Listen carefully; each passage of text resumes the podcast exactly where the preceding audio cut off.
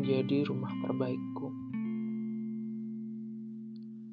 Tempat paling aman dari semua bising yang begitu mengganggu. Dari semua keindahan yang membuatku iri. Rasanya aku tak ingin melihat sekitar. Aku hanya ingin melihat ke dalam diriku yang sepatutnya juga memiliki keindahan untuk aku syukuri.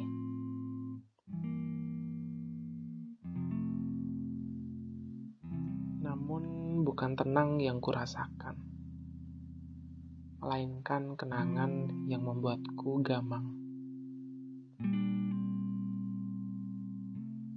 Dari yang sedari awal kukira sepi, ternyata selama ini begitu berisik oleh semua kenangan yang mengerang untuk dikenang.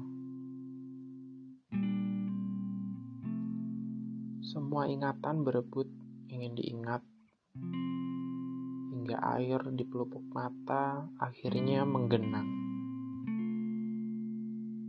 bukan untuk jatuh pada seseorang,